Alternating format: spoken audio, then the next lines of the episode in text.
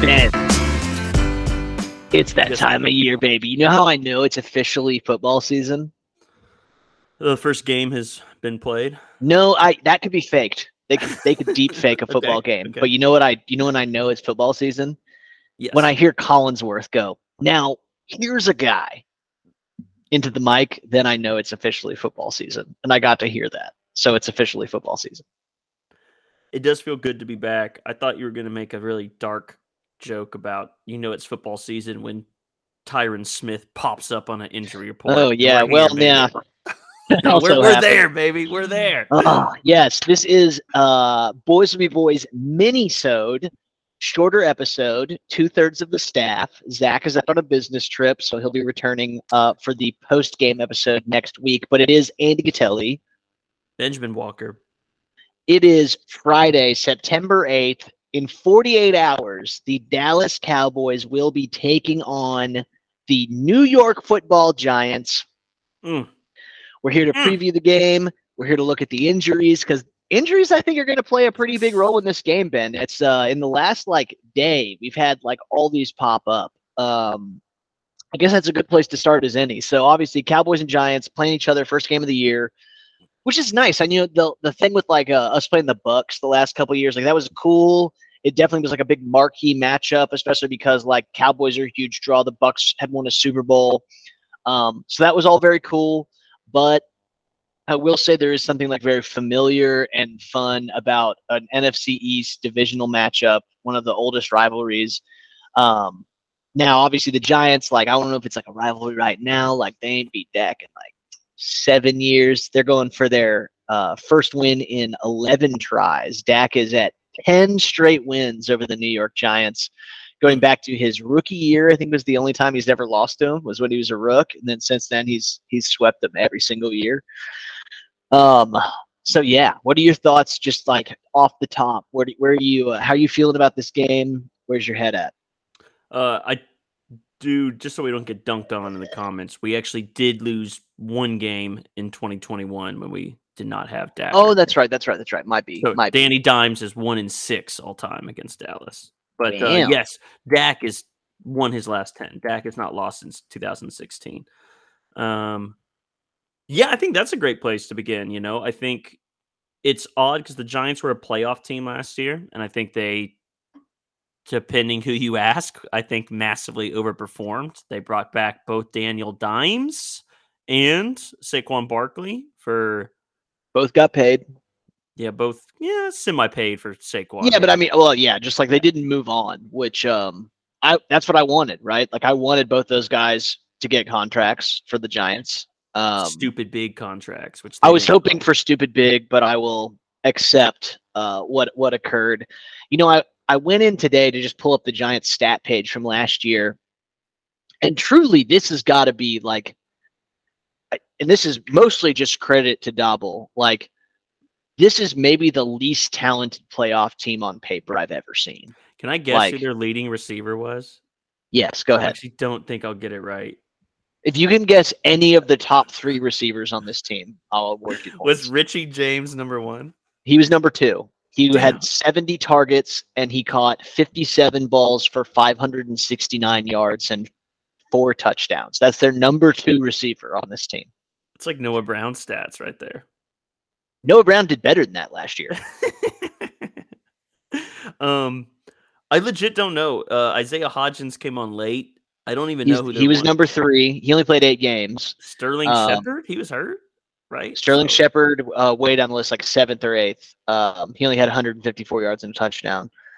Um, Isaiah Hodgins and Richie James have four touchdowns each. So that's like more than half of Danny Dimes' passing touchdowns right there.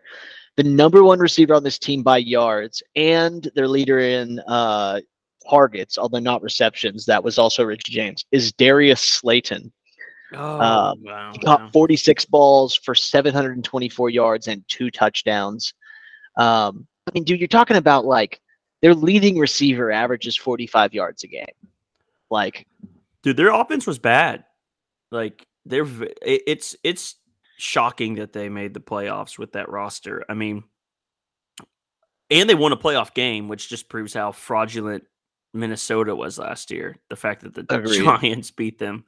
Um, yeah, I don't know. So so this is a playoff team, but I think we can like say that and also say that they're like a toothless playoff team. Like this is not a very good raw at least last year. They they I want to give Daniel Jones a little bit of credit. I. Um, I think this was his best year as a pro, and I think he did it with basically nothing. I mean, um, dude, the receiver situation was a huge disaster. I've never seen a guy.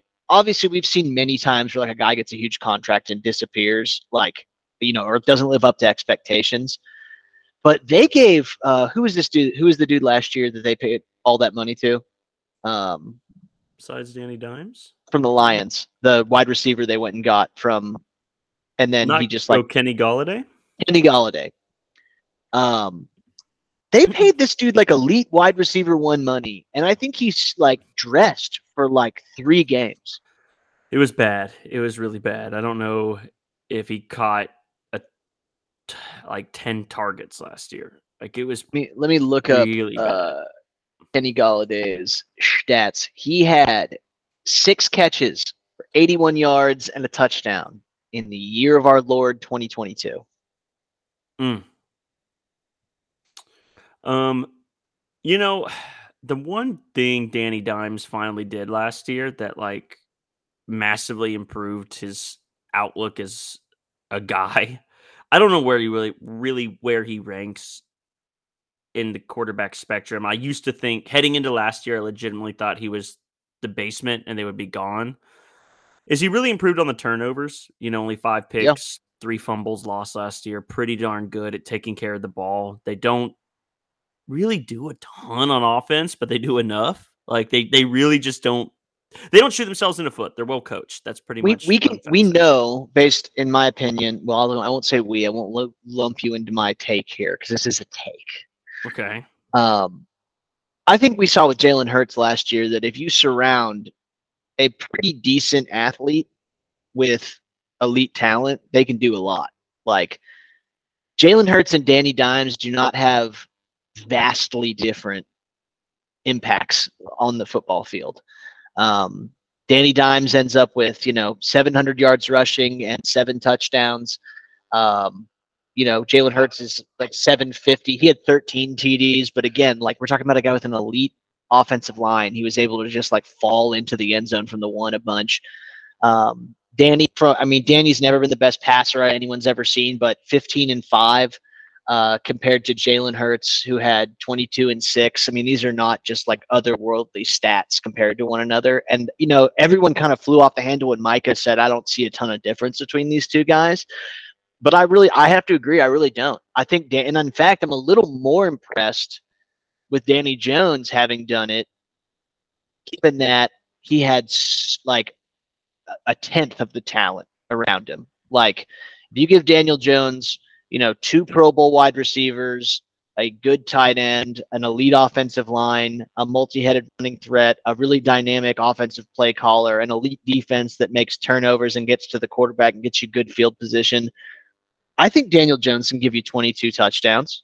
I really do. I don't think that's out of the realm of possibility at all. So, um, yeah, Dan, Daniel's Danny Jones is. I think he saved his job, obviously, by the performance he turned in. But I'm just not scared of him, like at all. He's just never going to be a quarterback. I don't think that I'm just like, oh fuck, dude, what if he goes off? Like, I don't think he does that. I don't think he has a go off. I think very comparable to like Cooper Rush, where like if Danny Jones goes out there and throws a touchdown and no picks, and they win 20 to 17 everyone's like danny had a great game today and that was cooper rush's existence for all the time he's been in it at qb for dallas so um, i'm not that afraid of him i think especially with today's injury news so darren waller is now doubtful for the game on sunday You want to go Um, injuries? I, I don't yeah, I, I, since, we're talking about their offensive weaponry, I feel like you know the, the Oh. things they did to try to address that, where they drafted Jalin Hyatt out of Tennessee, which we and they- liked, honestly. Yeah. agreed.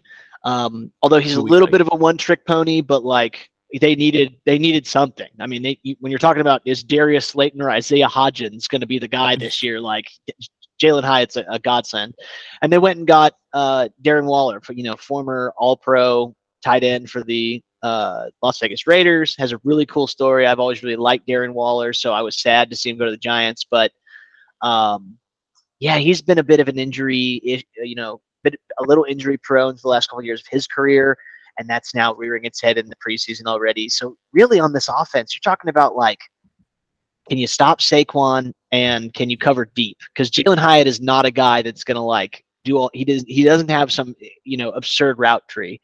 He burns people deep, and that's really it.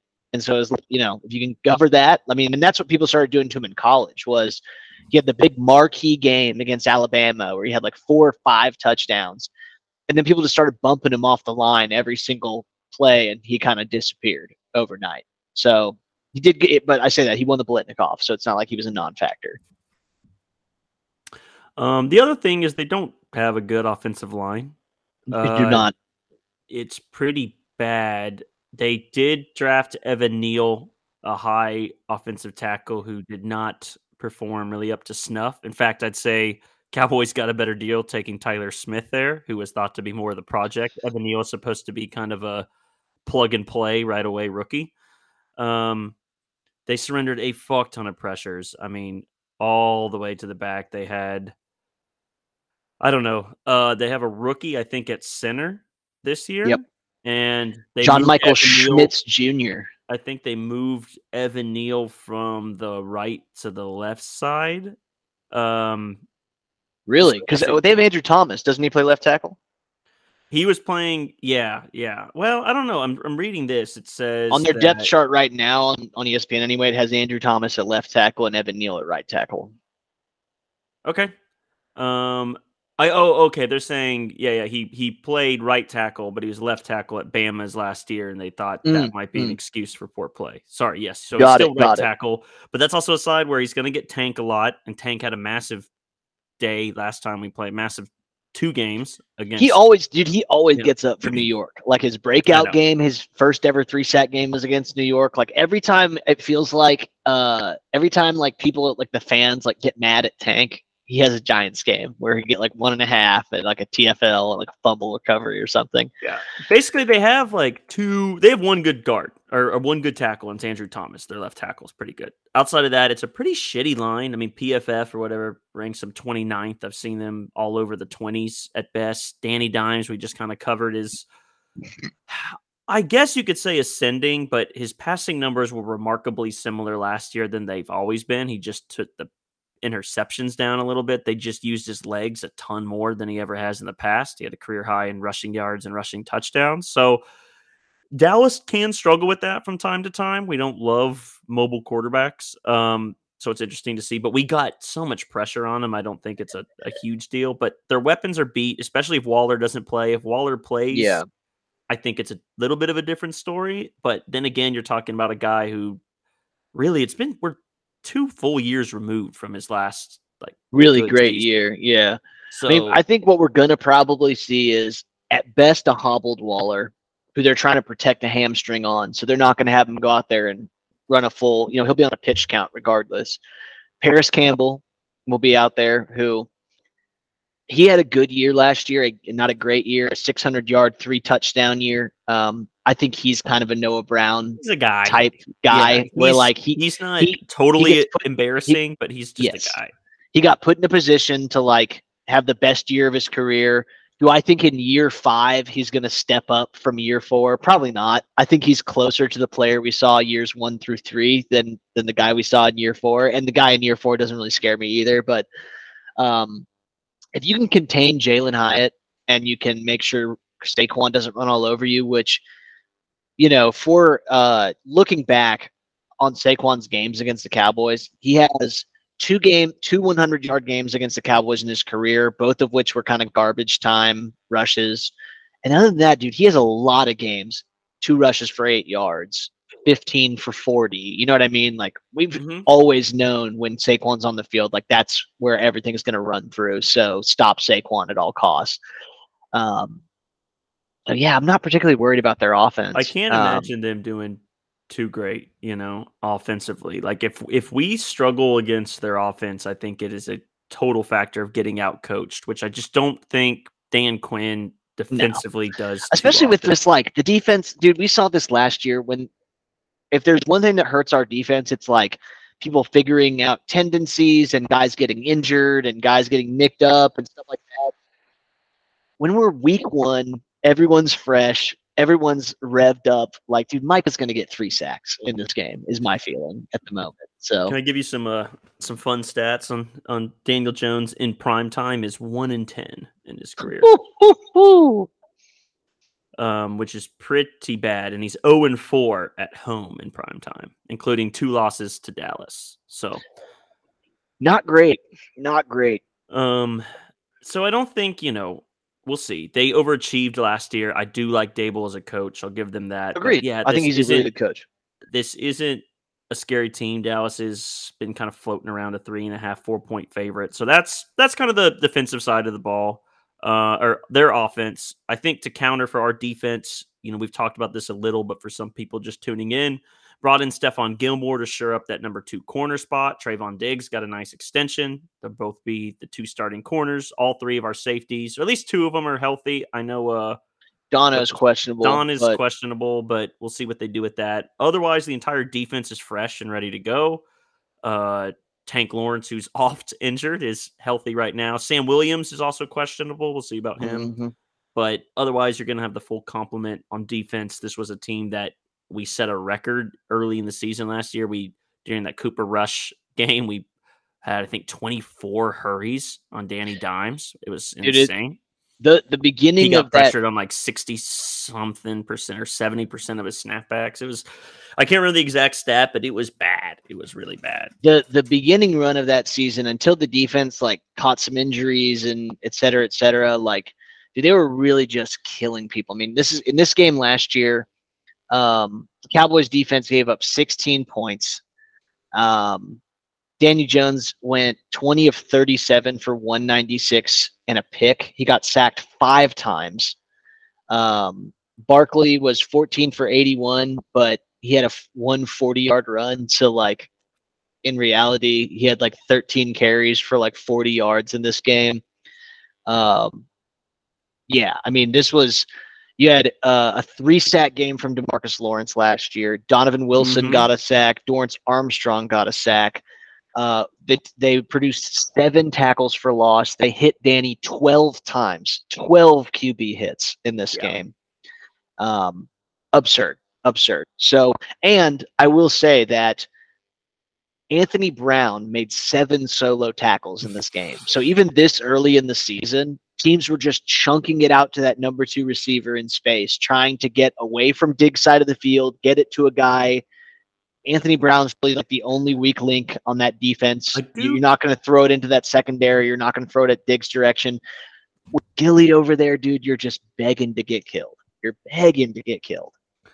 I do wonder how they choose to attack. I the only thing I occasionally I don't fully believe this, but if you were a Trevon Diggs doubter, the only it does appear sometimes all the big plays that I remember him giving up are against kind of suspect wide receivers. He seems to get a little more ambitious when he's not sure. lined up across somebody that requires maybe his full attention. So maybe that gets a little exploited, but otherwise, I just I'm having trouble thinking how New York's really going to move the ball unless Saquon just has a like a career day against us, which Agreed. he never really has. He he has not done that as of yet. Um, now, I will say, when we look at the Dallas Cowboys offensive side of the ball, I think this is where the largest number of questions are for mm-hmm. both the game, our fans. So, starting with injuries, um, both Tyron Smith and Tyler Smith are questionable for this game.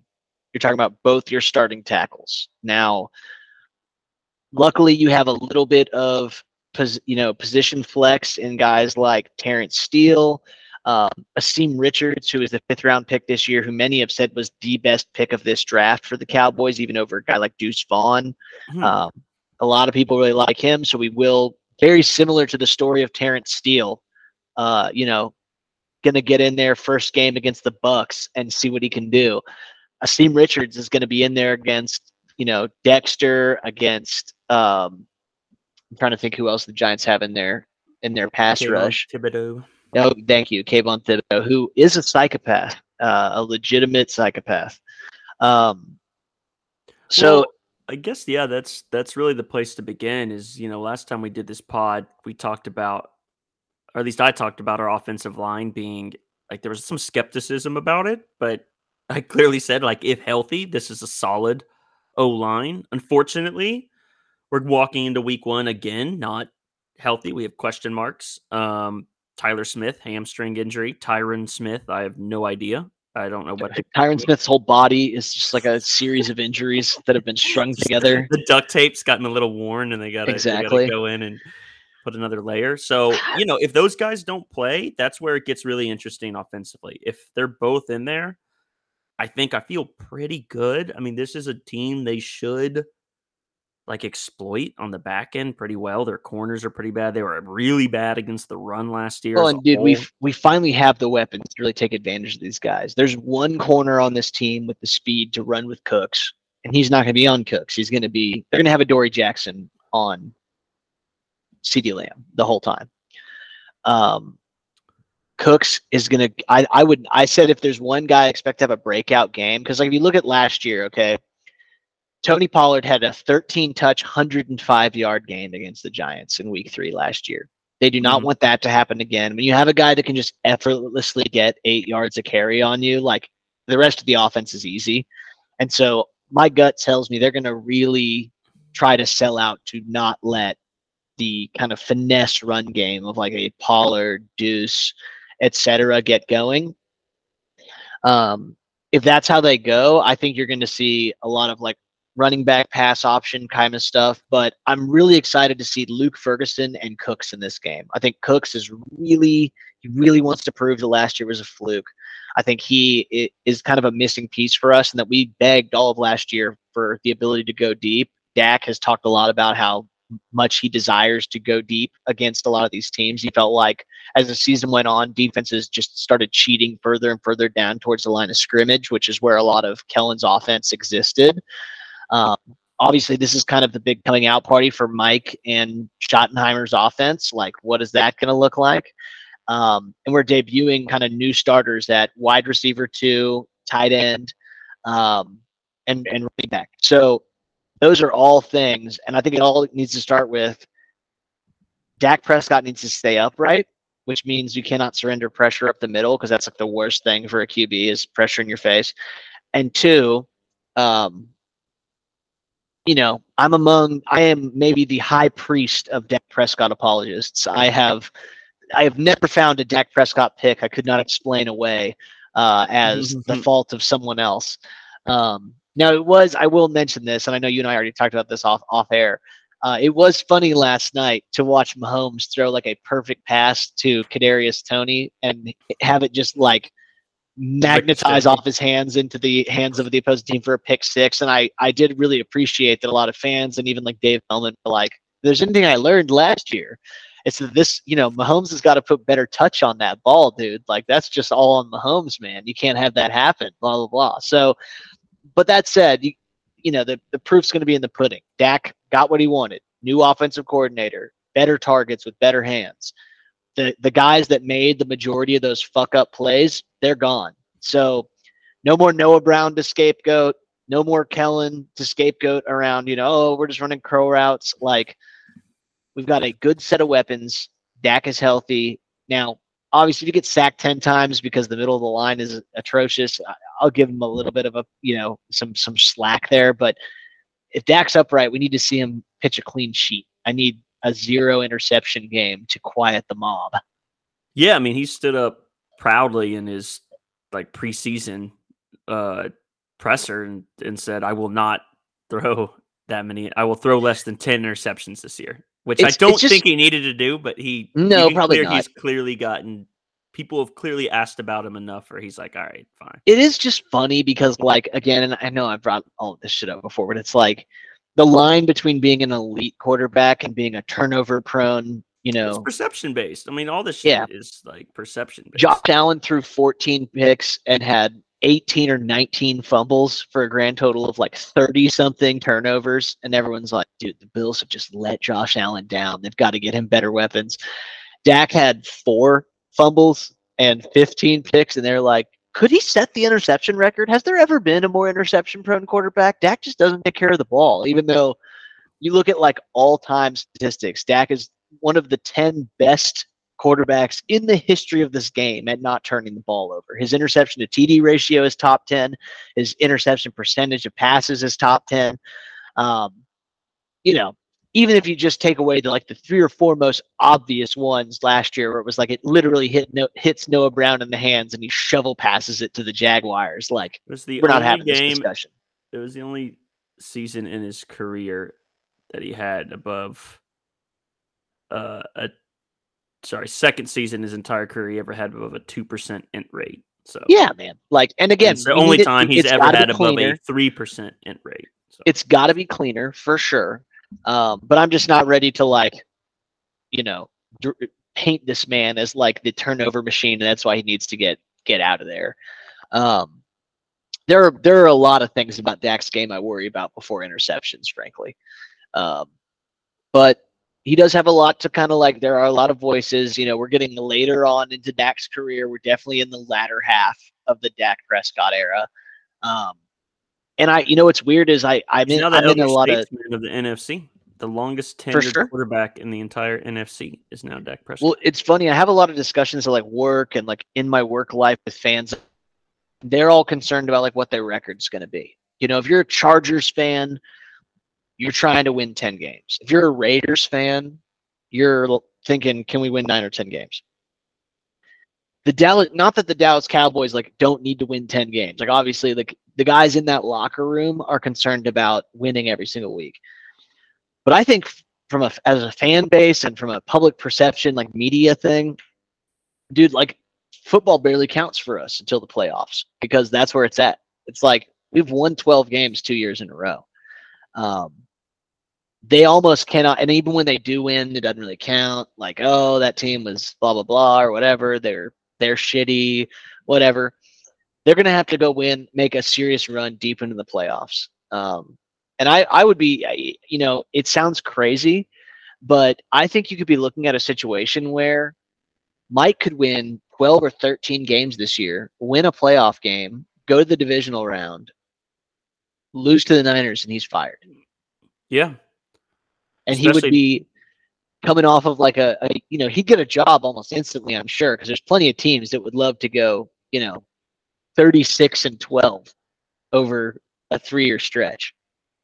So Wade Phillips happened to until the last year where they really quit on him. But like Wade had a very nice winning percentage in Dallas. It's just, you know, yep. if he can't get over the hump, you know, we got to change something. I think that's the biggest question mark is really what is the offense going to look like with Mike and not Kellen? And Agreed.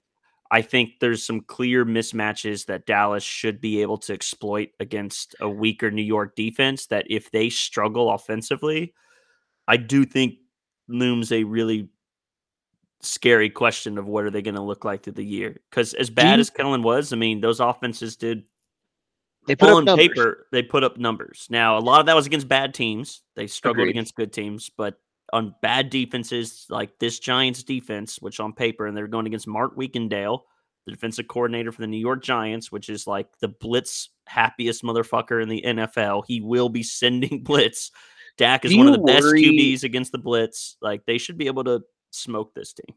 Agreed. Do you worry? Uh, not that um, I think people have embodied this question in do you do you think they'll miss Zeke Elliott and not Zeke Elliott the person, but like do you think they've gone too speed finesse based in the backfield here? Obviously, they did keep a true fullback, so they have Luepke. Um, I assume he'll be picking up a lot of blocking assignments, like you know, etc., goal line stuff. Do you think they will miss the presence of Zeke, who, for all his faults, did seem good at pounding the rock and could be counted on to reliably carry the ball 20 to 25 times a game? I don't know. I mean, that's really the question isn't with Pollard his talent. I'm okay, let me let me address it this way. I'm not worried too much about short yardage with a healthy Pollard. I think they'll be fine. I think they'll find a way to move the ball. They have enough pieces there to make that work. And Tony's actually been a pretty good short yardage back in his career. Um, I more worry about his durability for an entire season and how thin Yeah. they are behind him. You know, a lot of people. I'm glad we didn't bring in Dalvin Cook or Jonathan Taylor or some dumb shit, but at the same time, like, you know, there's a real question. I mean, he's coming off of a significant injury, and Yeah, I, broken leg.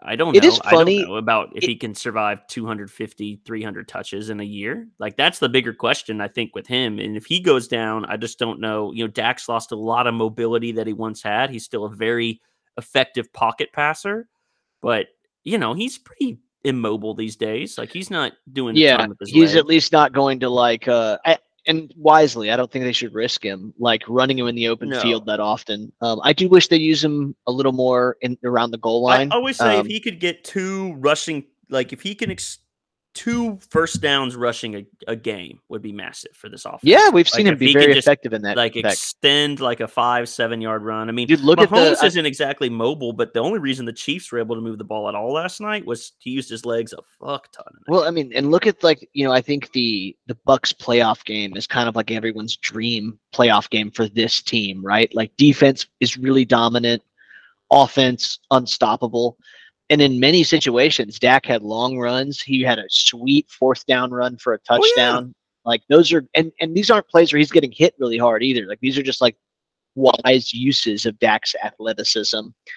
Um, one thing I did want to point out, I always think it's funny, like, and I do it myself. Like, I think everyone views in their mind, they think of Tony Pollard as like Deuce Vaughn size. Um. Tony Pollard's six foot two ten. Like, Yeah. he is an inch taller and 15 pounds lighter than Zeke Elliott. Like, and I don't know if it's just like how their their weight is on their frame that like makes everyone think of Zeke as this like huge Uh, I also bruiser and think those those weights for Zeke may not be as accurate as his career went on. yeah, and, well, and uh, That boy got a little muscle weighs more than fat too. So like if you if you put on some, although you know there is a school of the thought. Patriots like his first week out there had him in like Didn't look good. sweat. They had him in like sweatsuits Yeah. trying to like make him lose weight, and it wasn't good. You know, I, I will say though, I've had heard, I have heard people. You know, there's often been this discussion of like, why could guys in 1990 carry the ball 400 times a year for 20 years, and now dudes break down after five? And I think uh, some of the common answers are like, we don't use fullbacks anymore. These guys are taking the brunt of a full speed first hit from the linebacker. Defenders are bigger, stronger, faster. Blah blah blah blah. Um, but one of the interesting ones that I saw was that um, you know, you look at Emmitt Smith in 1993, he's not like chiseled. You know what I mean? He does not look like ripped 2% body fat with veins everywhere like DK Metcalf does. And some people think they're like, hey man, like if you're going to be taking hits, you want some a little bit of chub on you. You know what I mean? like Jerome you don't want to look like a yeah, you Earl don't want to look like a, a fashion model and like a lot of these running backs do look like just complete bodybuilder freaks or they're just so jacked. And I mean, that's tight. Don't get me wrong. I'm a huge fan of being jacked myself, but you know, maybe that is part of it. That like, you know, maybe Zeke will play till he's 40 because he likes French fries, and the rest of these guys will break down. I don't know. You know, I, I TP is interesting because he we've always had Zeke as the belldozer, so he just kind of finagled a role for Tony Pollard that I don't even know if his most natural role is. So it'll be interesting to see him as the lead back. I think that's a really exciting thing. I think on paper, like he's like they should be better for it. It's just Yeah. the health concern is the only. He's concern I certainly. I think he's in the right mindset, right? Like he's he views this as like the ultimate chance to get a big deal. You know what I mean? Like he's got to go out there and ball this year if he wants a big contract from Dallas or from anyone else. Um, so hopefully that translates. I mean, he was super effective last year, and he only had 193 touches. Um, his injury to me didn't ever strike me as like a uh, repetitive motion injury. It was like a kind of just a freak accident. Like a, a broken leg isn't like a ligament or something. You know what I mean? It's just like a bad hit. Um, your bone breaks, your bone breaks. So hopefully we just get lucky when it comes to that. I also think Um, like uh, they kind of missed Terence Steele at the end of the year last year and really Yeah. weren't able to run nearly as well. So I'm glad he's healthy. I mean, the last games, him and Zeke really struggled we as a whole we just struggled to move the ball on the ground. Yeah. So I'm a little. when you only had one true passing weapon, like last year, like people, I mean, I, I do it too. Like between Kellen and Dak, somewhere between those two, they made this offense look pretty halfway decent. I mean, they put up 31 in their playoff win against uh against Tampa Bay. But ultimately, this team was really they had two like guys that other teams would want. You know what I mean? Like it's Pollard and it's CeeDee. And then after that, like man, running back perspective, like Zeke's not great. You know, you don't have a ton of guys in the backfield. From a pass catching perspective, Dalton Schultz is a guy. Noah Brown is half of a guy. Michael Gallup was really struggling to refine his athletic identity after the injury that he suffered. Um, this year, it. It just feels like they have a lot more weapons. I'm very excited for Ferguson and Cooks. I think that is just such a huge upgrade at both the tight end and wide receiver two positions. And then if Gallup can get back, you know, to even a you know semblance of his former self, the number three spot will be super comfortable for him. Um, him and Dak have always had a great connection, especially when it comes to kind of the jump ball, end zone, red zone stuff. I think that could be very effective. Again, we always need that. Um, I'm just so excited to see what Cooks can do in the deep game because I've seen, obviously, we all see the training camp footage. Like Cooks and Dak are just doing work, and they seem to have kind of immediately clicked, which is great. Um, who knows? That could be the missing piece. Well said. Um, should we get into I don't know predictions now for the game? I think we talked about it. all Yeah, let's rock and roll, dude. How, how Uh, are you feeling? Give me your prediction. I've gone through like I was really pessimistic yesterday, and I feel more optimistic after our talk. Like I, I, I think the injury news, especially with Tyler Smith, I just kind of had nightmares about. I think that Bucs week one was so bad, and they were so inept, and same in that Niners game that like when this O line struggles, this whole offense, which is no different than any team, just comes to a complete halt. So I have a little bit of fear about that. I, I don't. If they're missing both those guys, I really do think it'll be a struggle. But I just look at we're so. I hate to use we're just more talented than them, but we really are just Yeah. more talented than them. Like this shouldn't be a game you drop. I know it's a division game on the road, so those are always kind of toss ups. But we've handled New York pretty well. It's usually like Washington that we kind of have the the hiccup against. Um, and Dak's been really good in the NFC East. Um, like we said, I mean, 27 and 7 against the NFC East in his career, hasn't lost, has 10 straight wins against the Giants. Um, I think the line's about right. I think we'll I think we win by like six, maybe. I, I, I don't it all depends on that O line health, but I guess just everything I'm looking at, I can't imagine the Giants scoring a lot. So it's all about if our offense can put up 24 points, I'm just struggling to think that the Giants are going to be able to put up Yeah. 27 or 28. So uh, if Dak's mistake free as far as turnovers go, like I just don't think I just don't think New York can keep up if we score enough. So I'm gonna go. I am gonna go low, but I'm gonna go like a. I'm gonna say 24 17 Dallas. Very nice. Although Yeah, I'm 23 in- 17 because we're gonna miss a kick. Uh, We're definitely missing an extra point. I, I like where your head's at. I mean, ultimately, I, I I'm right there with you. Um, the Giants were bottom five team in the league in offensive production last year. Um, they did score 21.5 points per game despite those bad offensive production numbers. They were able to manufacture a artificially, in my opinion, high number of points despite not being very productive on offense. When you're like 26th in passing and like 22nd in rushing and you're 15th in scoring, like so you're getting some lucky bounces. Um, they were 17th in points against. Um, so I just don't when you're when you're talking about going up against the Cowboys. So I think And they're meaningfully due for improved. regression too, right? Yeah, Like, we didn't I think they- Like You're going up against the Cowboys team that was top five in points for, top five in points against, top ten rushing team, top ten, you know, pa- you know, passing yards in passing touchdowns. Like these are um, these are mismatched teams at this point, in my opinion. Um, when I look back at the kind of Dan Quinn era of Dallas Cowboy defense, the Giants have scored 26, 16 and 20 against us. So they have never scored more than 20 points while Dan Quinn's been the defensive coordinator. Yeah. Um, they've scored 20 twice, scored 16 once, and they scored six once. I think they're going to get, I'm going to say a touchdown and two field goals. I'm going to say 13 points. Um, on the Dallas side of things, dude, I I'm I'm really feeling it right now. I really think this Dallas Cowboys team has a chance uh, to go out there and wreck shop. I think they will score 30 points, and Hmm, it will be 30 to 13. Um, which uh, you know, looking back again, like you start looking back at some of these, it's like we had a game 20 to 16 last year. Like these are very similar, and I think that our team's better, and I think they they stand to to regress a little bit. So I'm going to say 30 to 13 Dallas, and we will be sitting here on Tuesday talking about one and oh. zero. I love that.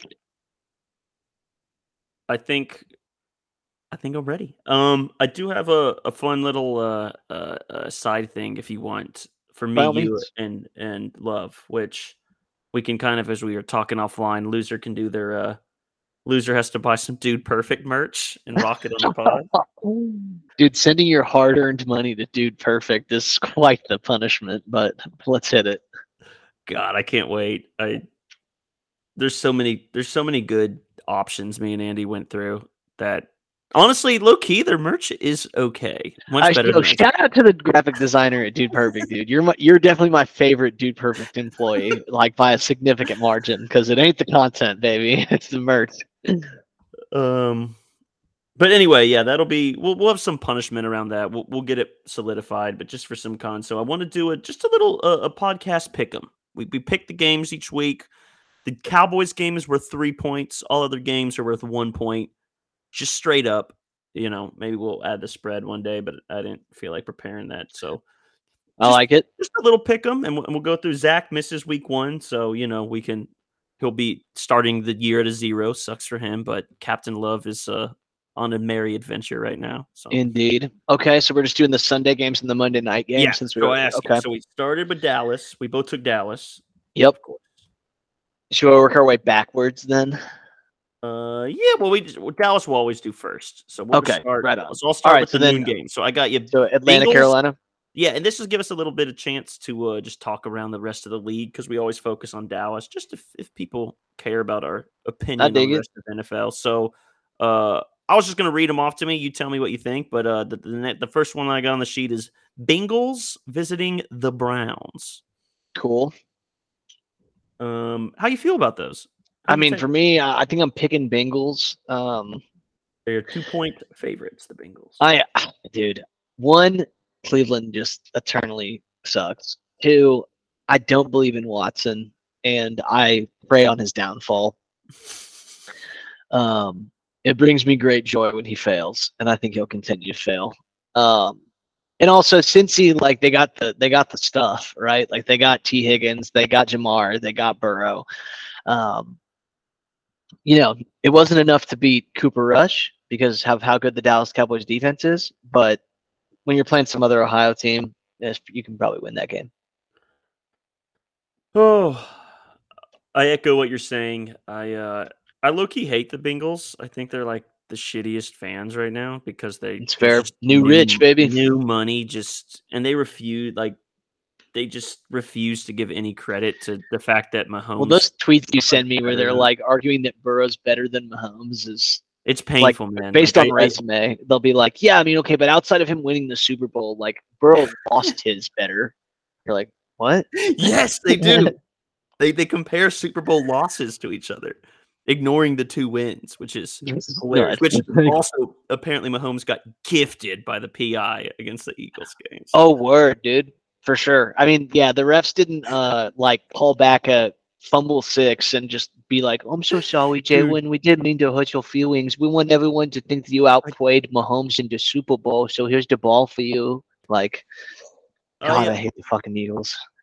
Well, I like I said, the Bengals they're just they're they're so annoying, man. I can't I can't deal Yeah, with they suck.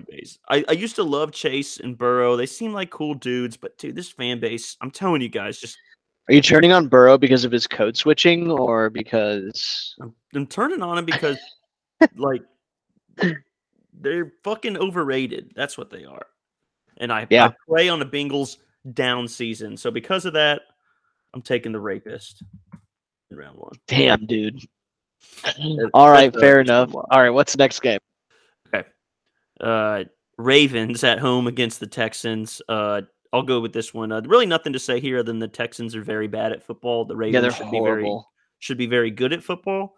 I think people, I think the Texans will be a little better than people think because they're no longer outright tanking now that they got their two guys and they traded their pick. So they actually have incentive to win football games for the first time. It'll be interesting to see if Stroud can can do it at the next level. I mean, I did see they made him captain, and like he seems to be well respected in that locker room. I mean, it is a locker room mostly comprised of like other teams' throwaway players, but like Dude, don't stop taking shots at Noah B, dude. I just, I really need to defend my that was more for Schultz than anything else. But uh, yes, Noah B. Dude, I bet Noah can start on that team. I bet he can. I think he is. Damn, dude. No, Dude, dude, Noah it's like- put in years, dude. Like year eight, he's like, yeah, baby, let's get Dude, it. I think their their receiver depth chart talk about no weapons is like Robert Woods, Noah Brown, and like Nico. Damn, poor Robert Woods. He's there. That sucks, man. Yeah, he had like a trying to- bright, shining moment, and then, He's trying to hold on to the rest of his NFL career. He's getting getting older now. Dude. Well, and Brandin Cooks the same way. He's been like 19 different teams. Like if Brandin Cooks is just on one good team for like 10 years, he's a fucking Hall of Famer, probably. Like he's thought of like Mike Evans is thought of. He's You know what I mean? Two Super Bowls, baby. Yeah, true. He's made some money, so So I think we're both taking Ravens. yeah, for sure, for sure. All right. Uh next game that I have. So I have Commanders at home against the Cardinals. Probably Commanders. Frankly, the Cardinals are legitimately attempting to like make a historically bad football team in order to get Caleb Williams, who has like overtly said he will not play for them. um, dude, they're it's so bad. They're playing that kid who, who they who got drafted from Tennessee that couldn't even make like, the practice squad for other NFL teams. Their leading receiver has like 400 career yards. Like, it's bad. They're the Cardinals are the worst team in football. It's Washington.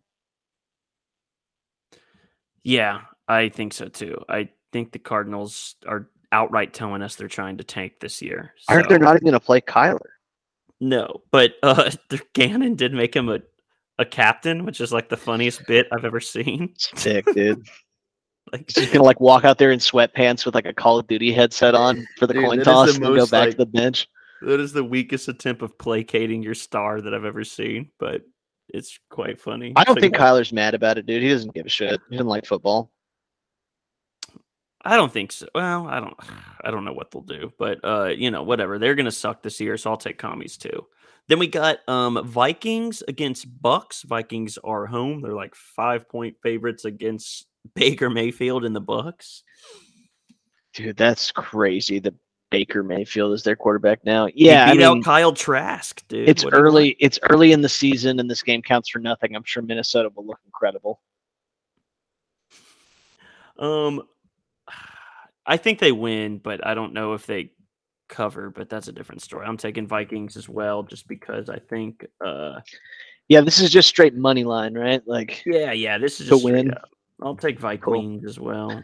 Um, then we got uh, last noon game here. We got. Oh, sorry, we actually have two more. there's a couple more. Yeah, There's got- Indianapolis, down. Jacksonville. Yeah, Okay. I'm taking a Falcons, Panthers. Uh, I'm kind of riding for the Falcons. We, we were talking in our, our group chat the other day. I think uh, they have a fun Madden team, so I'm pro Falcons. Plus, I got Drake London stock this year, baby. Yeah, and first overall picks are like one and well, like 22 in their first start or something.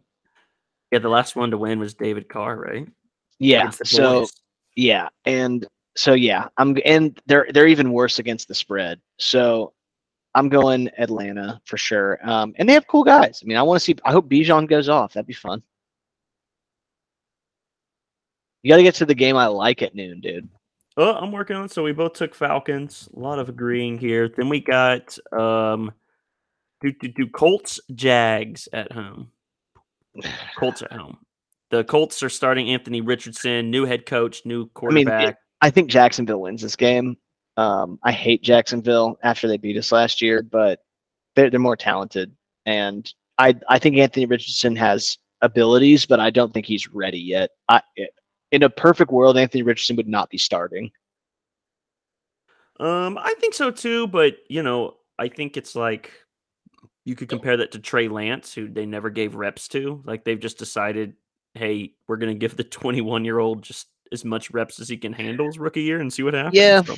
It, I, I, guess like for me in my head, like the perfect model for like a quarterback is Mahomes, and so it's like, dude, let him like learn from a, a better. You know what I mean? Now I know they don't have that on the Colts. There's no one for Anthony Richardson to learn from. So yeah, it goes both ways, right? We've seen quarterbacks start like Cam Newton come out the gates looking great, and we've seen quarterbacks just really struggle as rookies, right? Dak looked great as a rookie. Russell Wilson looked great starting his first year as a rookie. Mahomes got to incubate for a year. Like we'll see what it does with Jordan Love's career, right? He got to yeah, he got to sit back, back there forever. So you know, I I don't know. Kirk Cousins got to sit a few years behind RG three. So um, all right. So we both took Jags. I took Jags as well, even though I think that'll be a sneaky close game. Um, Pittsburgh at home hosting the Niners. This is the game I will be actually watching at noon. Okay. Um, dude, okay, obviously San Francisco is the much more talented team. Um, you know, it's a playoff team. It's a team that I think personally goes to the Super Bowl last year if they're not missing like basically all their star players. Um, it'll be interesting to see how the quarterback thing goes. They have now a two deep at quarterback that are both kind of not the guy as far as like the long term future goes. Like even if you think Purdy can like be a good stopgap, I don't think anyone's betting on him to like be the future of this NFL franchise. Darnold, I think it's just too many stops. I, I would be really shocked if he like really came into his own, especially given that he's already lost the, the battle to Purdy. Like that's a that's a it's not a great sign. Um, Pittsburgh has a couple pieces that I think are really good. I, I'm I think the jury's still out on Pickett, but he can be a good player. Um, Pickens is incredible. I love watching George Pickens play.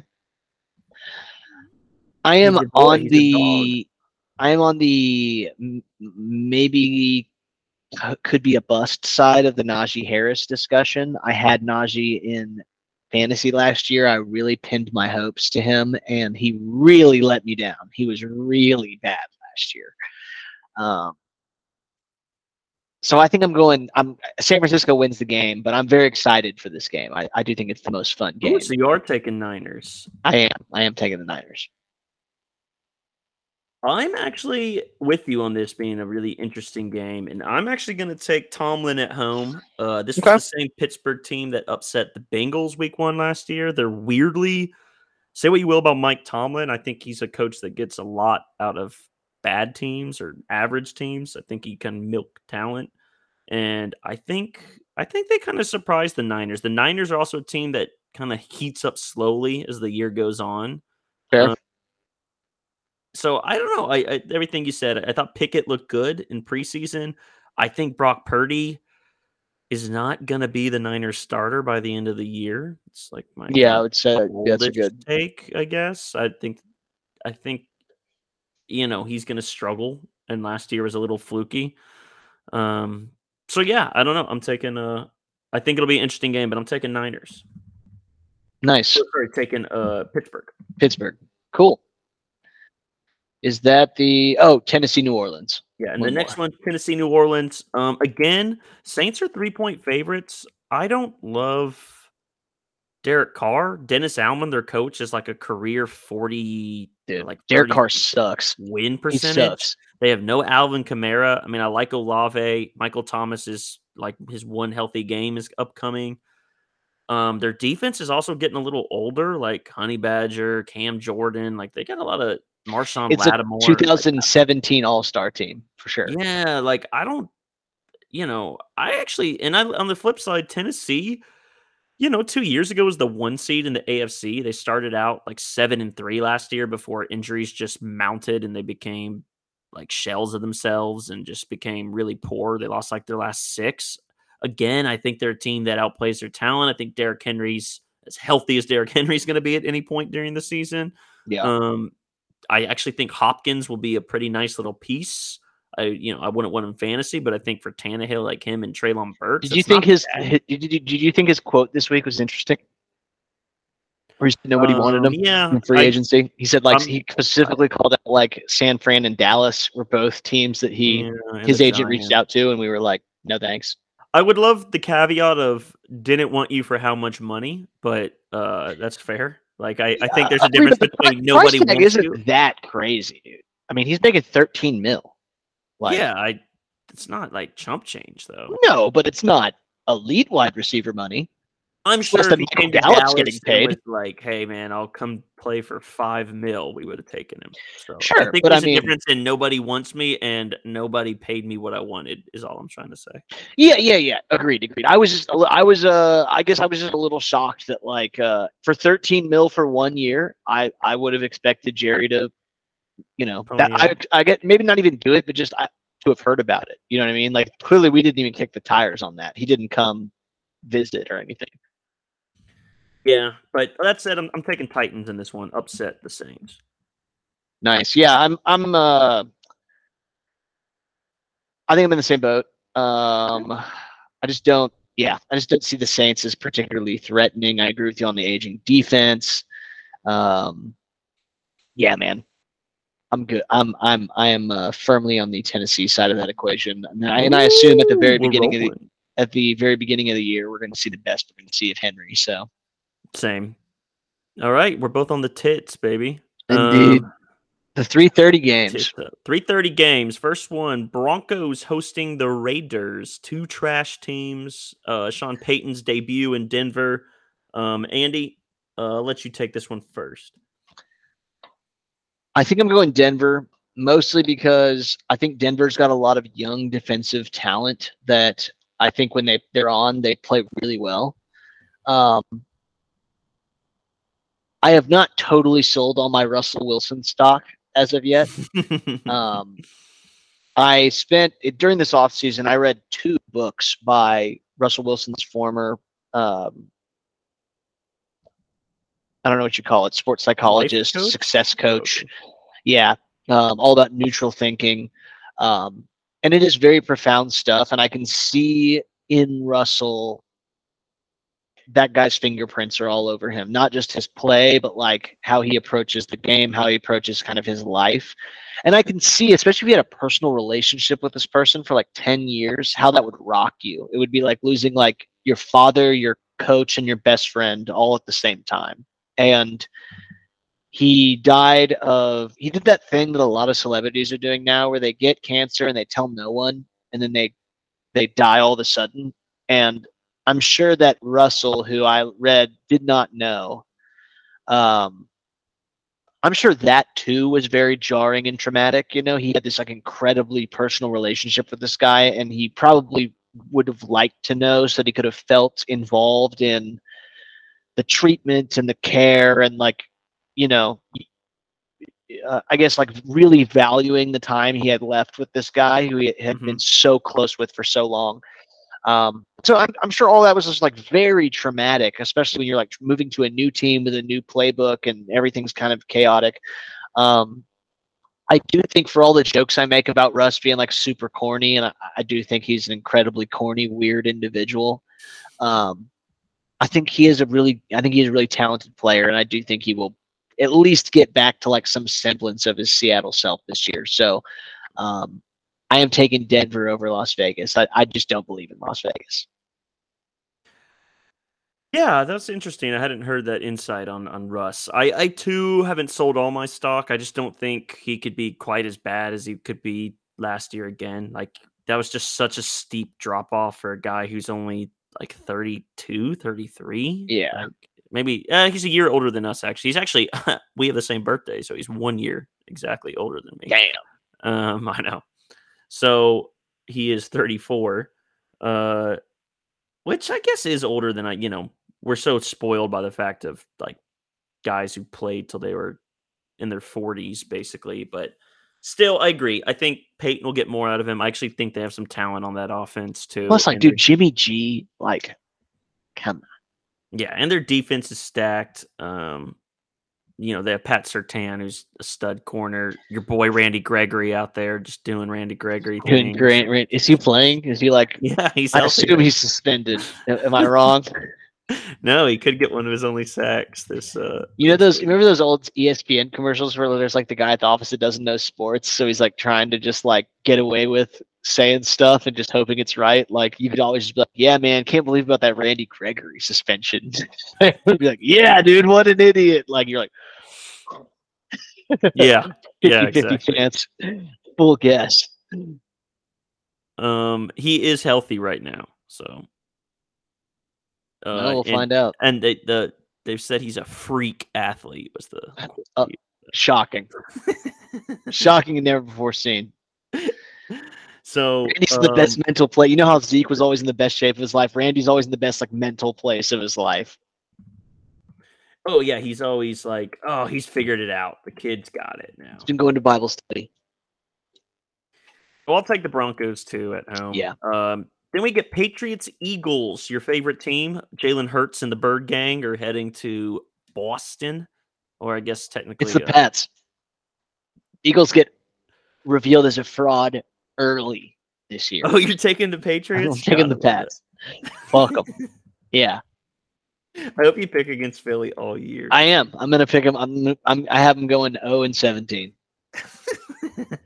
um, I actually think this will be a close game, but I think Philly will do some like lame shit where they win in the final minute, and they're like, Oh, you mean like when they doubted got a- us?" When they got a 50 yard PI call to beat the Colts 16 to 17, and then dumped Gatorade on their lame ass I head think coach. Nick Sirianni will come over and We want Dallas, dude. Yeah, you oh, you know, yeah, what now, dude? Yeah, what now, dude? I think he'll cry post game and hug Belichick and tell him how good of an idol he He'll, was. he'll probably Belichick cry and like him. punch a make, make a wish kid in the front row. Be like, "Yes, good for talking shit." Bird gang, baby. Oh, he's the worst, dude. I hate him. He's perfect for Philly. Uh, Perfect so for Philly. I still take them, but uh, yeah, fuck them. Uh, next game, Seahawks hosting the Rams. Who I'm just gonna say I'll take the Wow, Seahawks. I, think the just saw it Rams- come up. Cooper Kupp is on IR. Oh, they put him on there officially. Yeah. Mm. So Rams fully boned. yeah. I'm Um, gonna take. Do you think the Uh, Geno thing keeps keeps going? Like, do we believe in Geno? Um, tentative. I don't. I think he's like got a really good set of weapons around him. I mean, I like DK. I like Lockett. DK, they, they got JSN. JSN now. Um, they have two like second round running backs and Kenneth Walker and Zach Charbonnet. Like that should be a pretty healthy, you know, offense. So yeah, I I, I like Geno. I don't know if he repeats exactly, but I don't think he's going to fall off a cliff. I think he'll have a pretty decent year. I think he'll be a solid like 15th, 16th best quarterback in the NFL. Yeah, he's gonna be a. Who was our old like? Alex Well, Smith. Yeah, but before that, the guy that played for like Washington and Campbell, Oh, Jason Campbell. Jason, the Jason, he's like the Jason Campbell, like just the perfect mid quarterback. Yeah. Yeah. I uh sorry. yeah. I think I'll take uh I think I'll take uh the Seahawks though over the Rams. Nice, yeah, same. And we already picked. Oh, we got one more. We got. uh This is a fun game. I like this one. Okay. I assume you're gonna do Los Angeles, Miami next. I am. Yes.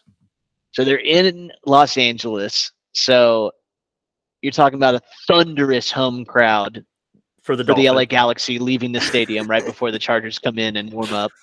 As Um, Dolphins fans pile in. like the 11th most popular team in LA behind like several baseball teams and like maybe a minor league hockey team.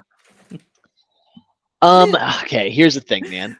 I will reveal my personal bias in this one. All offseason I've been having this beef with this dude that's a Chargers fan and he's just like all about how fucking Kellen Moore's the greatest offensive mind in a generation and all this other shit. So I'm a little peeved at the Chargers fan base. That said, I do think Kellen's a huge upgrade over Lombardi. Lombardi was a huge bum. Although what is funny is like all the complaints they had about Lombardi be forewarned, not a ton of difference. They were like, all Lombardi does is run curl routes. Everything's a six yard stop. I was like, bad news, champs. Kellen is a big Just fan. get weight. Get weight for the curl route. Yeah. So, um, but I do think that like Herbert, they have they have weapons. Uh, they have a good running back. They have a a good uh, wide receiver core. I'm not a Quentin Johnston believer myself, um, but he's had a good preseason, so we'll, we'll no, play he wait won't even play there. really. They like already said he's the fourth string receiver behind Josh Palmer. So oh, weird, huh? Wow, strange, huh? That's so crazy because I heard he was so elite, and he's like this super elite generational talent. So you know, it's crazy. Um, on the other side, though, Miami has like some of my favorite players in the league. I mean, Reek and Oh, Waddle are probably the sick. coolest duo in the fucking world. They're Um, sick. Yeah. I'm probably the. I, I wonder. I wonder if I'm like the only person that likes Waddle more than Tyreek, and not because I think he's better. I just like I don't know why. I just like love how Waddle plays the position. Like watching him play is very fun for me. Um, but Reek is obviously absurd and probably the best receiver on earth. So um, I don't know, man. think It, he might be the best receiver in the NFL now. Tyreek. Yeah. Oh yeah, same. Um, it's it's him or J Jet. Like uh, any given. Sunday. Um, Miami's uh, issue is quarterback. Can Tua distribute the ball to this elite set of weapons? Um, This is also a really fun game because the nerds love like Justin Herbert. He's been anointed for so many Yep. seasons now. the And, Ringer had him as like their number three quarterback. Like, yeah, they're huge dude, on him. like most quarterbacks when they come off of a t- three score choke job in the playoffs are not going to get that kind of treatment. Um, You know, in in his stats, you know, he was taking that same draft as Tua. Tua was taken above him, and I agree, Herbert's probably better. But the way Bengals fans hate Mahomes, like Dolphins fans hate Justin Herbert, and all the love Justin Herbert gets while Tua gets shit on. So this is a really fun game where if the Dolphins win, they're gonna dunk so heavy on Herbert. Oh, I'll, I'm here for that. So yes, um, I I do think that the Chargers probably have the upper hand here. Um, I think they're probably a more complete team, and they're at home. That doesn't mean much in their case, but um, you just never know, dude. Because the the I mean, Asante Samuel Jr. is good, but when you have guys like Waddle or Reek could go off to like 200 on any given day and just kill you by themselves. So like, yeah, I mean they're their whole offense, right? yeah. Their whole offense flows through those two guys. Yep. So I think I'm going to choose LA by a, sh- a, a, a slim margin. Um, God well, damn, big, dude. You're big. That bold the guy. second cheapest ticket in the NFL this weekend, even though it's in Los Angeles. That's how much no one gives a fuck about the Chargers.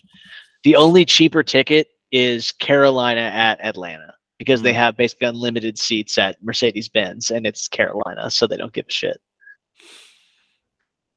Um, man, I'm torn on this one. I've I've been looking at it from a betting perspective too. Dolphins are three point dogs, which probably feels about right. I think these teams are probably pretty equal.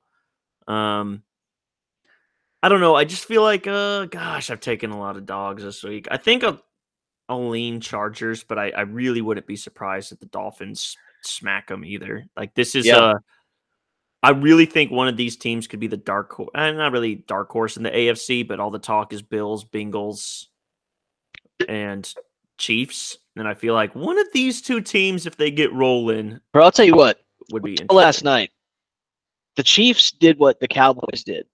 They shipped out Tyreek, and their plan was to bring in just like an amalgamation of bums and assume that like the system slash their QB could make it work. And in their case, it's probably a decent bet in 70% of matchups because Mahomes is that good. But with Kelce not on the field, the Chiefs are pretty bad, dude. Like they're a bad offensive team. Yeah, that was pretty apparent that at least the receivers were just so fucking Well, bad. dude, in the modern NFL, like that is your offense. Like if you have three bad receivers, you're not going to win. Like that's basically impossible. I do, yeah, I do find it concerning how out of sorts they looked without Kelce. I think they'll figure it out. I mean, they've had stretches where their offense looks lifeless, and then Yeah. Mahomes. when you have a guy like unlocks Mahomes, and I mean, something. even if you go back and you watch, like Mahomes was making great throws. They're just not. well, they should have won that game. I yeah, mean, Toney for sure. dropped a ball that would have put him in field goal range. His stat Um, line, and he gave them a free pick six. Like they could have won that game the exact same way if Toney catches those two balls. Kadarius Toney maybe had the single worst stat line for a, pos- a s- a skill position player I've ever seen. He had five targets for one catch for negative one yards, with four drops, including a pick six, and one carry for negative two yards. And Your- Your boys at think- PFF gave him the worst receiver grade they've given since 2018. I- so I do the worst wide make- receiver game in five years. I think you could make the case that he like that's the only time I can remember a wide receiver personally losing a football game for a whole team.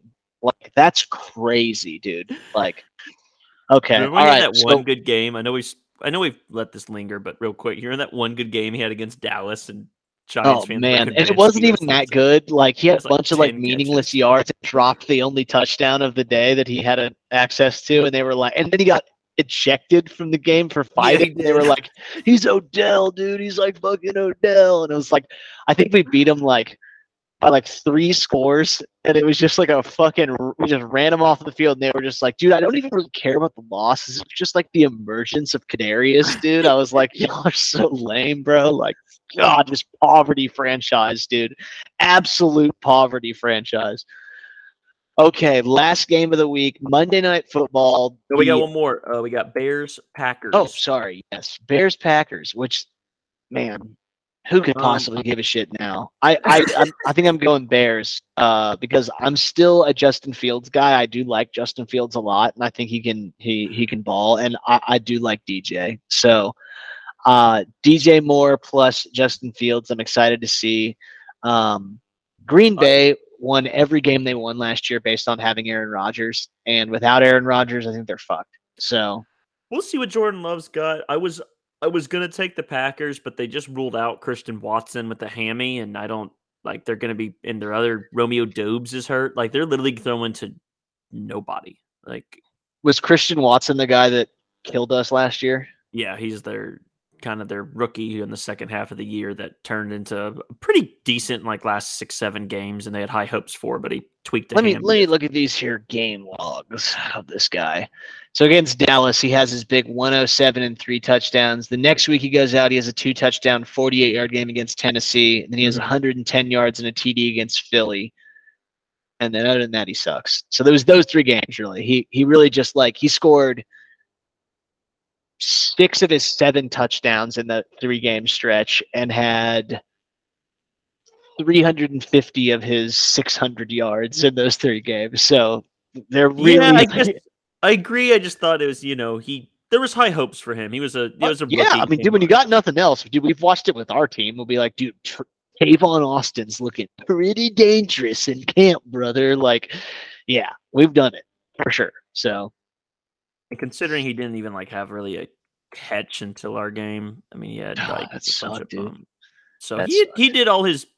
We'll see. My point is he's out, and I definitely think he's their best offensive weapon. Maybe I don't know. Aaron Agreed. Jones and Dillon are fine. So I'm a little less. I'm a little more bearish on the Packers now. You could say. huh? so I'm taking I'm taking the Bears. I like it. And then the Monday Night Football matchup. Mm. It's September 11th. It's in New York. It's Buffalo at New York. A lot of headlines here. You know, Buffalo's trying to like make make this window work. Uh, the New York Jets are the new New York Jets. They got Aaron Rodgers over the offseason. They got Sauce Gardner. Um, they've got guys. They got they got offensive guys. They got defensive guys. Finally, I don't know, man. I'll tell you this. I have always I have been a uh, significant Buffalo doubter. I'm not a huge Josh Allen guy. Interesting. Um, I, I I think he's very talented. Um, you just think he gets too much praise for what he's done so far. Probably. Um, I mean, dude, I'm telling you, if if a quarterback who had not already been declared elite by the the football media had a 35 turnover season, they're getting dragged for it. Like no one's out here shot being like they got to get him weapons because he had 18 fumbles. Like, dude, it doesn't matter who, how many. You could clone Stefon Diggs two more times. If you fumble the ball, you fumble the ball. Um, on the other hand, I am a long time, lifelong maybe, hater of Aaron Rodgers. I loathe this man uh, with every fiber of my being. I think he is a smug douche, and I'm really hoping he they like kind of fall apart from overhype, and he's on jeopardy by week six. So it'd be great if Buffalo just ran them off the field. Um, I think ultimately I am going to side with the Jets though because like they have sauce. They've just got guys. They've got more talent in my opinion than the Buffalo Bills do.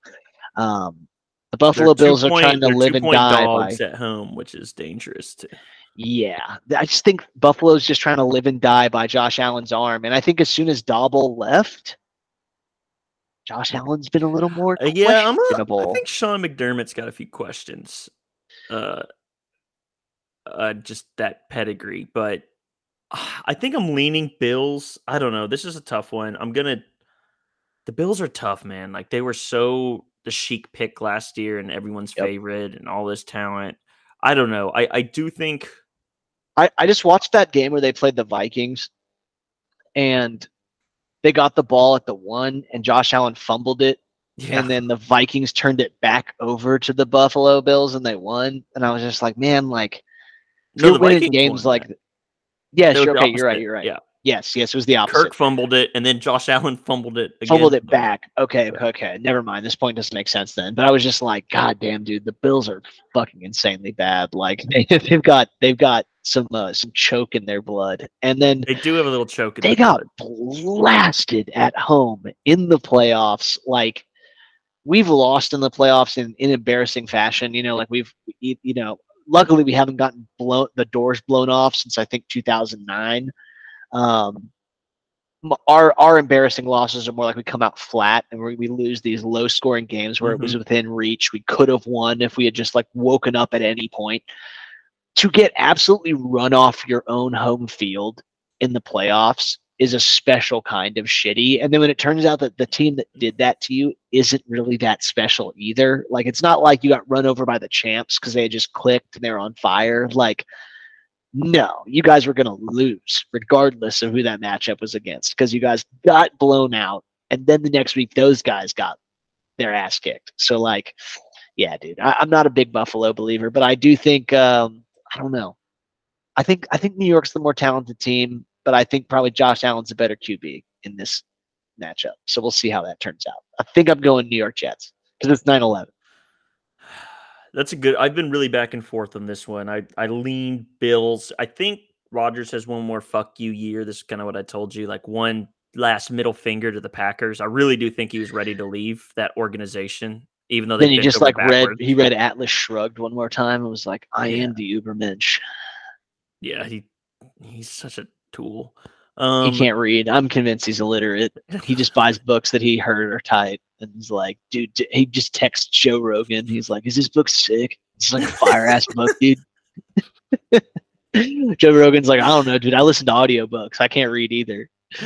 um, God, he's the worst. But I do think I watched a little bit of Hard Knocks. I didn't watch all of it this year. I do believe in his campaign he's putting out that he's like rejuvenated and re-energized. From the ayahuasca, yeah, yeah, from this from darkness going out into the desert, dude. He's just, Um, he's just insufferable, bro. He's He insufferable. really is. But I do think he's. My point is, I think he's motivated this year in a way that I think He does have that like Brett Favre, uh, Jets energy. like I think him, it's the know? grass is greener right now. Feel like new car smell, and I think that he can ride that for like a little bit before. He's got cool handshakes with guys on the team. Did you see his ha- secret handshake with uh, Sauce? No, but that's dope. They go up to each other and um, they they walk like from like 50 feet out. They'll hold up their hand like this, and uh, they touch it, and they, they like dra- take a drag of a joint, and flick it, Okay, cool. because because We- weed, dude. We would do that when we were like 18 at lacrosse, probably. But Yeah, because because it's because weed, dude. Because weed's I tight, it. dude. Yeah, I got it. 420 blaze it, dude. I got it. Yeah, I, I, you know, Sauce probably takes a knock on coolness for that one, but. You know, like I, I give Sauce a pass because it's like he's basically a child meeting like one of his like idols. You know what I mean? So he's probably just like, "Fuck yeah, dude! I'll do whatever handshake you want, dude." it's tight as fuck. Like, but convincing yeah. me more and more on Jets, but I'm still taking Bills. So that's our last game. That's our bit. I don't think it'll be as a a long a bit or a long a, as a. Uh, this was fun. I enjoyed that. But but I haven't thought general, about every game like that this week, so that was cool. Yeah, just just a little way for us to kind of gives us a chance to talk. And about we should, for every game that the whole pod agrees on, we should do the thing where we put a dollar on a parlay of all those. You know what I'm Oh, saying? Like to win. Yeah, Let's do that because you know we might hit one and we win like you know a couple of G's. Okay, you could talk me into that. We'll we'll we'll play with that next week when we get Captain Love back. But uh, that's all I got for you this week, Goat. I think we thoroughly Sweet. talked. Just on time. I got to go pick up the little boy from daycare. Hell yeah. Oh, so that was supposed to be a mini sode. It turned into like a full on Full whole last episode, but thank you so much for listening. If you like what you heard, please like, subscribe, leave a comment, leave a rating. Helps us climb the iTunes charts, the Spotify charts. We will be back after the game on Sunday. It is at 7:20 Central Time.